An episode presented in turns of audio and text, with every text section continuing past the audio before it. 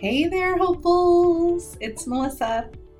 Thank you for tuning in to the Hopeful Simplicity podcast. Throughout these episodes, we're going to talk about common organizing questions and situations. I cannot wait to help you simplify, sort, and sustain your organized and less stressed life. So let's jump right in. Today's 15 minute find is taking us into the kitchen. Sorting for habits was never really something I thought of until I started really loving it. dishes. I hate dishes. I know some people love dishes. Now, mind you, I love a clean sink in the morning. I do love that, but I hate the dishes. But the love of the clean sink outpowers the hate of the dishes. So, having a sorted spot for a task or a habit, it's kind of like having a cleaning caddy, but it's not portable, right? So, we have one space under the sink, under the kitchen sink, that's just for doing the dishes. It's just for that task, for that habit, for that air quote ugly sound chore. Whatever that might be, I want you to think about the the action. What stuff is needed to be com- needed to complete said action? Let's stick with the dishes. I know we have the sponges or the scrubby things. I like the yellow and the green combo. And we've got our Pampered Chef scraper I've got the sink soap, what is dish soap, and I've got dishwasher pads or pods or those things that I don't even like the texture on that fit inside the dishwasher, but they come prepackaged. It's not like it's like a liquid inside a plastic bubble. I don't know how to explain it. I think it's called a pod. Somebody can correct me later if I'm wrong. Think about the task at hand and everything you need to complete that task. Doing dishes, you have a dirty dish, you need to be a clean dish, right? That's your action item everything you need to make that happen, go ahead and put them together. Create a sorted home for just that task and everything that's needed for it. Now set those timers and tune in as we talk about today's organizing topic. Today's topic is brought to you by the Organizing Style Quiz. Personal organizing styles can vary from person to person and space to space. Determining your style for success is the first step towards simplifying sorting and sustaining an organized life. Grab your complimentary quiz online today. I'm just messy. I'm just lazy. I can't get organized. Have you ever heard someone say that or said it yourself or even said it to yourself in your head? Those thoughts, oh, crickets. I've heard them from clients over and over and over. And Mostly it's from clients that have tried to get organized before, but it didn't seem to stick. But whether it was, you know, I, I hired somebody to come in and they brought all these amazing containers and everything was beautiful. And then they left, and a month later, I was just cluttered up and messy again. Something must be wrong with me, right? Like that's that's the only logical solution. Clearly, something is wrong with me because it was right and I made it wrong. Maybe you didn't even hire somebody. Maybe you did it yourself. Maybe you followed this Netflix show and you went step by step, room by room, and you did everything, right? You had, do I love it? Did I touch it? Did I edit it? Whatever it might be, you've tried it. And you feel like you've tried it all. But have you tried it your way? That's my go to question when people start with the I'm just messy and lazy parts when it comes to getting organized. Often it's it's a matter of trying to fit in a box not built for you. So organizing organizing and you've probably heard me say and you will continue to hear me say it's it's not a one size fits all.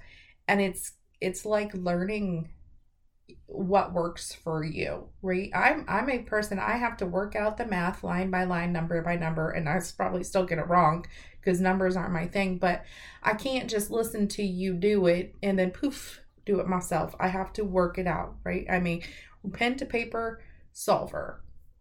Books and stuff i can learn i can read it i can listen to it whatever it is i can consume it. Organizing is no different than other consumable learning opportunities. It's learning what works for you that can sometimes trip people up. It's do you need a clear container because you're a visual organizer? Do you need a container with a lid because you're a micro organizer? Do you need a cork board because you're a visual organizer? Do you need solid colored cabinets because you're a non visual organizer? I'm asking these questions because it's not a matter of being messy or lazy. It's a more of a matter of knowing yourself, knowing your personal organizing style. It's a matter of knowing what's going to work for you. Habit stack habit stacking really really really works for me, but maybe it won't work for you because you need to focus on one thing at a time. Maybe, you know, simplifying everything in one small space at a time is what you're looking for instead of piling everything on your bed and only keeping what you really love. It's a journey from feeling that icky and messy and uh, defeated laziness. That's not, it's, I don't believe that for one bit. I don't get me wrong, I have lazy moments. That's for sure. And I tell myself, it's like, okay, forget it. I'm just not going to do that today. But living the organized life, I know I'm not a lazy person. I know it's a moment. And I think when we've tried to get organized before and it didn't work, or we've tried that container and it just was unsuccessful, or we used that technique and it failed out after a few months, then we start to feel like it's us, right? It's not a moment, it's not a system, it's not a program, it's us. I'm the problem. But when you embrace your hopeful organizing side, you realize Nope. I'm not the problem. I'm not messy. I'm not lazy. I'm not that programmed being.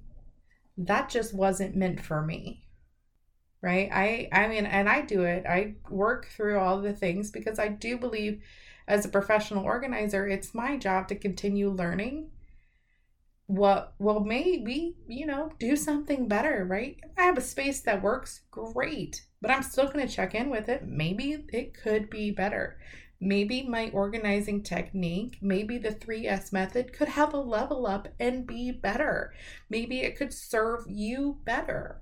And so I do try these techniques. I try the various Netflix ones, I read the books, I listen to the podcasts, and I consume as much as I can. And sometimes I implement things and I'm like, oh, hell to the no, not doing that again because that just didn't work for me. Like I've discovered what works for me. I know in 90% of my spaces, it's got to be non-visually set up and it's got to most of the time be micro sorted. Maybe not super micro like every button has its own thing, but micro enough where I don't have to dig through a box for something.